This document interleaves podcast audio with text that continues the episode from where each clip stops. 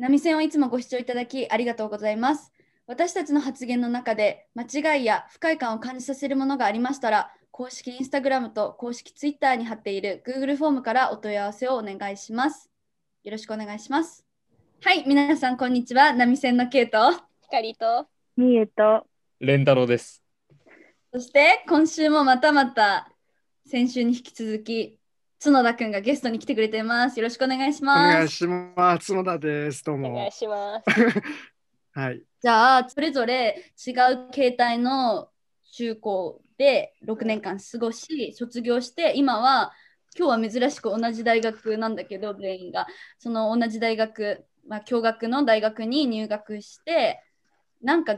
ジェンダーギャップ的なその高校と大学のここが違うってすごい思った点があれば教えてほしいんだけどえっと私はなんか学部のせいなのかもしれないけどあの女子が相当多いのね。で、その国際教養っていう学部に入る子たちって結構すごい元気な子たちが多いわけですよ。自分の意見ハキハキ言うようなね。で女子も特にそういう子が多くて、それでなんか学部内で言うと、わかんなんか女子が多いからかよくわかんないんだけど、あんまりそういうこと感じなくて、ギャップ的なことはね。ディスカッションでも、まあ男子が必ずリーダー的なあの司会的な役割をするわけではないし本当喋りたい人が喋るって感じで、まあ、授業とか学部内ではそこまでギャップは私はあんま感じなくてででも違うなって思ったのはやっぱサークル内でのことなんだけど、あのさっきレンタロウ君があの高校ではそんななんか生徒会長とか委員会のトップとかあのあんまり男女の不平等みたいなことはなかったって言ってたけどなんか大学ってやっぱ歴史が古いサークルとか特になんか、なんとなく暗黙の了解であのじゃ男子が代表で女子が副代表みたいなことがすごい、なんか多いなって思っててなんかもちろん男子オンリー女子オンリーのサークルだったらそういうことはないけどあの新刊のなんか情報とか見さ見てる時に思ってでもなんか今年のいえっと、早稲田祭2020のなんか代表の人があの女性の先輩だったじゃない、だからそれ見てすごいかっこいいなって思った。うん、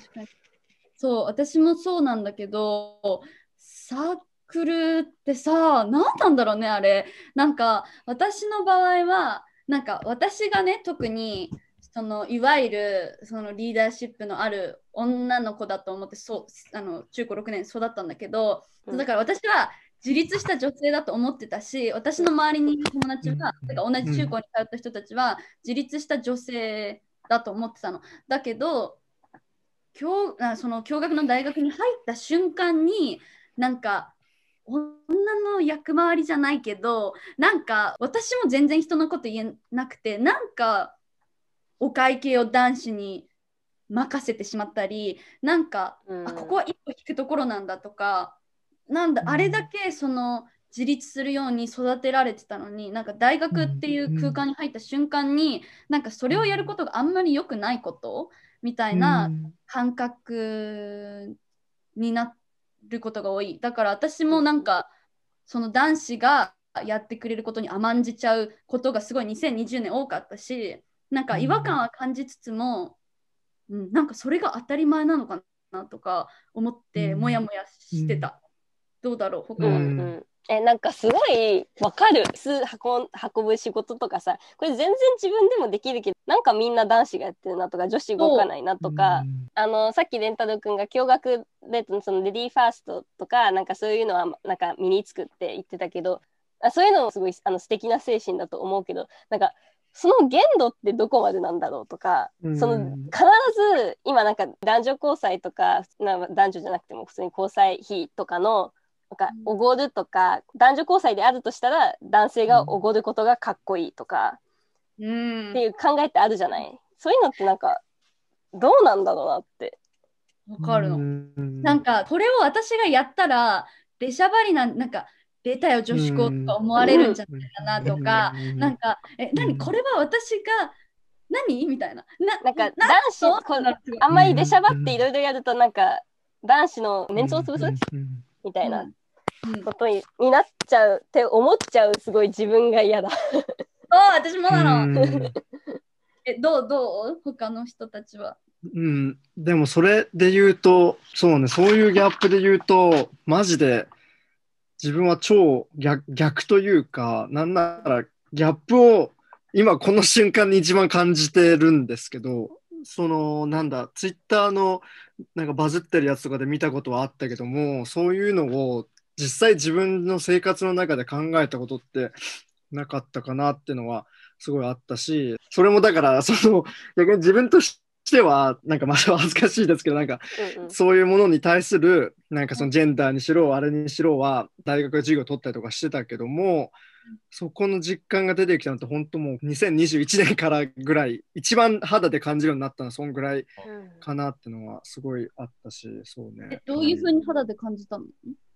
や、まあ今の話もそうだし、あとこれ、これ話していいですか？あの、すげえめんどめんどくさいことをぶっ込むんですけど、はいはいあの、えっと、映画雑誌の映画秘宝っていうのがあって、あそう、あ、あの、あれがダイレクトメッセージでしょ、あ、えそうそうそうそう。ああ、そうでそうす。それそれそれそれ。えっと、映画秘宝っていう映画雑誌があるんですね。で、それが、割とその映画秘宝が扱ってる映画っていうのは、いわゆるなんか普通の超大作とかじゃなくて、なんだ、アクション映画とか、ゾンビ映画とか、ホラー映画とかが、まあ、傾向としては多いから、割とその映画が好きな、そのそれこそサブカルの映画オタクたちがき読むような雑誌だったのね。うんで、でもそれってやっぱりそのやっぱ映画オタク、つまり男の子のための映画みたいなのが、そういう認識っていうのは多分昔から、雑誌自体は96年ぐらいから出たんだけど、そういうノリってやっぱずっとあって、で、それがその、今この時代にやっぱりその映画秘宝の記事とかがすごい批判されたりもしててっていう中で、映画秘宝のホモソノリがきついみたいな、えっと違うわ、えっと、まあ、あんまツイッターで、そう、映画秘宝の人と、あとまあ映画秘宝ってだけじゃなくて、そこって界隈になってて、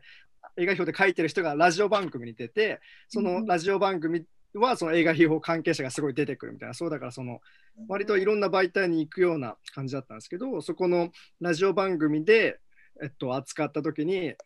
なんか、その映画秘宝のホモソノリがきついから、映画秘宝のゲスト会あんま好きじゃないみたいなことをツイッターで言った時に、その人の DM に、あの映画秘宝公式がすごいとつることをしてっていうのが、うん。へそれそそう。そうういうことだったんそうだ。そうそう、そういうこと。うん。ーえ、ほ、なんて言った？ホモソノリ？ホモソはえっとホモホホモソーシャルソーシャルなノリです。ああ、あ、そう男子。だけで男子の同性うんうん信仰っていうのあれ。うんうんで、その同性信仰することで、うんえっと、同性愛を批判したり、うんうんそういうう、んそのなんか男同士の結束みたいな感じの意味なんだけど、なるほど。なるほどね。でも自分はその映画秘宝も読んできてたしその映画秘宝のあの近くにあるラジオ番組とかにもろ影響なんならその自分が中高時代に接してきた映画とかってほほぼ全部そこから来たぐらいの 勢いうんなんですけどそういうのを見た時にやっぱそうね。でそのそういう騒動になってもう映画表も多分もう今後多分出せるかちょっと分かんないぐらいのレベルになっちゃったんですけどそうなった時に、うん、なんかいろいろ複雑なことを思うと同時にこうしたその自分の接してきたもののにあるそのなんか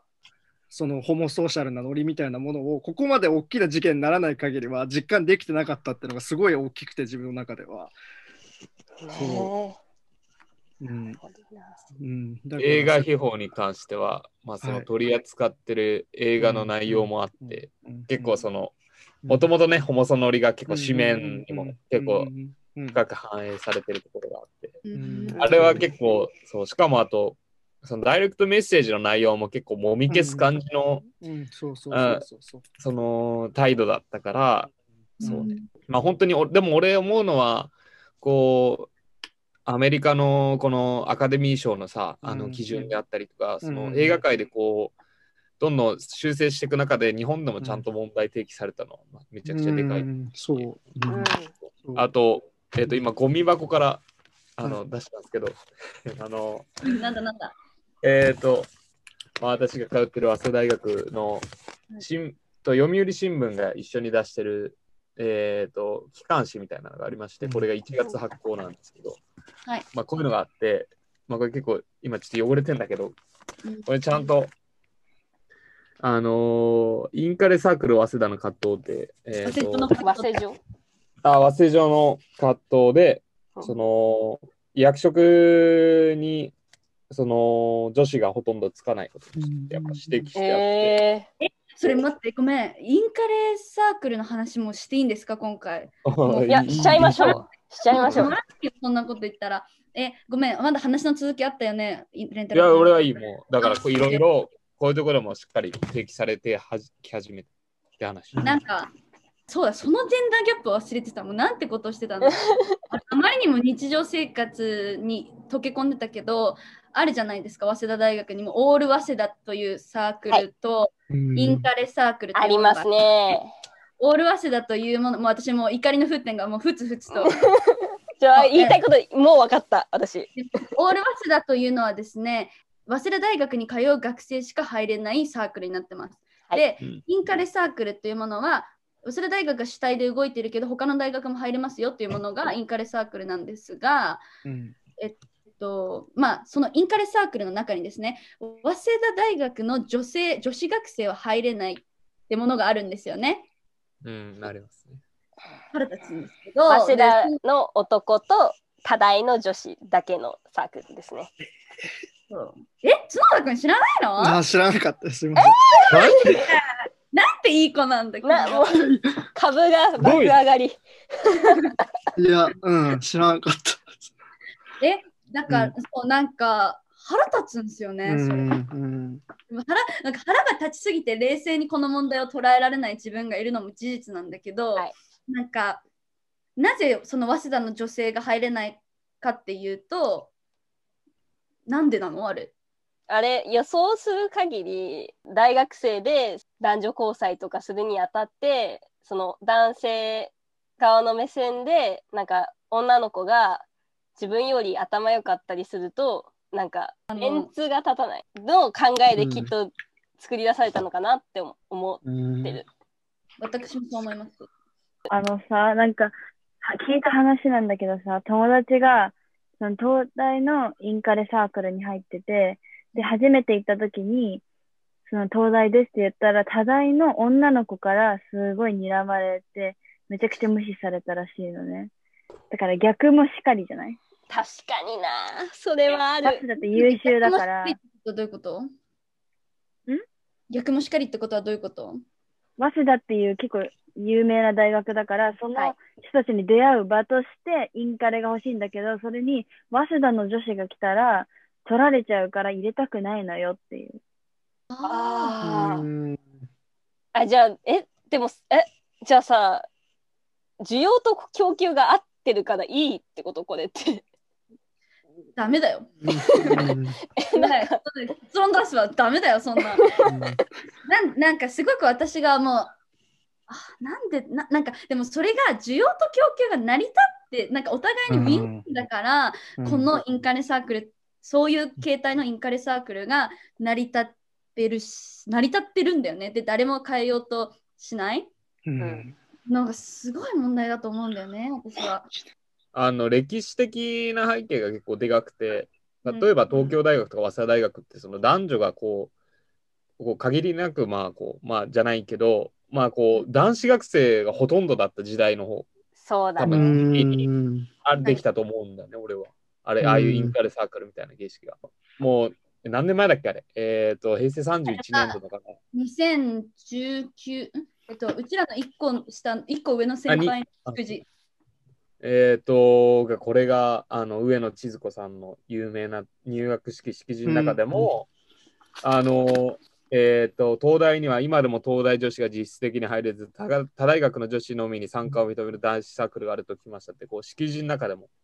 実は触れてて、うんこれは結構ね、根深い問題。そうね。あれ、ひ姫野薫子さんの本の。あ、あうん結構きついよな。あれ俺うん読んだけど。何なの何なの？えっと、あ、今ちょ ちょうどあったんで出せるんですけど、えっと、東東大で一番売れた本って書いて、その、そのだ、まあ、その多分、えっと、上野千鶴子さんの演説でもあったと思うんですけどあえっと、かもうタイトルも言いたくないんですけど、彼女は頭が悪いからっていう、まあ、その東大の理算だ、一番頭いい学部のとこが、その、そのまあ、えっと、そういう多大のインカレの人に暴行したっていう事件の、をどうなのかな？多分一応フィクションだけど、その実実話を元にしたみたいな感じ。で、そうだ、そういうのはね、この本でもだって2010何年 ?18 とか9とかだし、ね、上野千鶴子さんの話も結構2年ぐらい前になってるのに、まだそういうインカレあるってちょっとなんか。ねへあれは誰が解決すべき問題なんだろう。ーこういうサークルってなくなることってあるのかな？え、でもさ、だからさ、それもなくさなくていいんじゃない？普通にだから、早稲田の女子、その、その大学、主体で行ってる大学の女性が、それさ、入れるようにすればいいだけの話なんじゃないかな。確かに。それはそうだ。うん。なんか、だからそれもさっきもそうだけど、その学ランの話うん。もそうだけど、だから、なんだ、へちょっとの変更でみんなが満足できるものになるのに、うんね。だってか、なんかさ、私すごい不思議だと思うのがさ、学歴イコール頭の良さじゃないと思うんだよね。勉強ができると頭がいい人って全然違うしさ、うんうんなんかそれをそう一面的にしか見れないところがすごくバカだなって思うし、うんうん、ね。それはね。そのその大問題を忘れてたわ。あまりにもなんか日常にあるものとして認識してる。怖いね。怖いね。今週の波線はここまでとします。えー収録内で扱った文献は、えー、波線の公式 SNS でアップされると思うので、皆さんチェックしてみてください。えーそれでは今週は波線のケイと二人と見えたレンタロウと、ゲストの角田でした。あ、角田でした。ありがとうございました。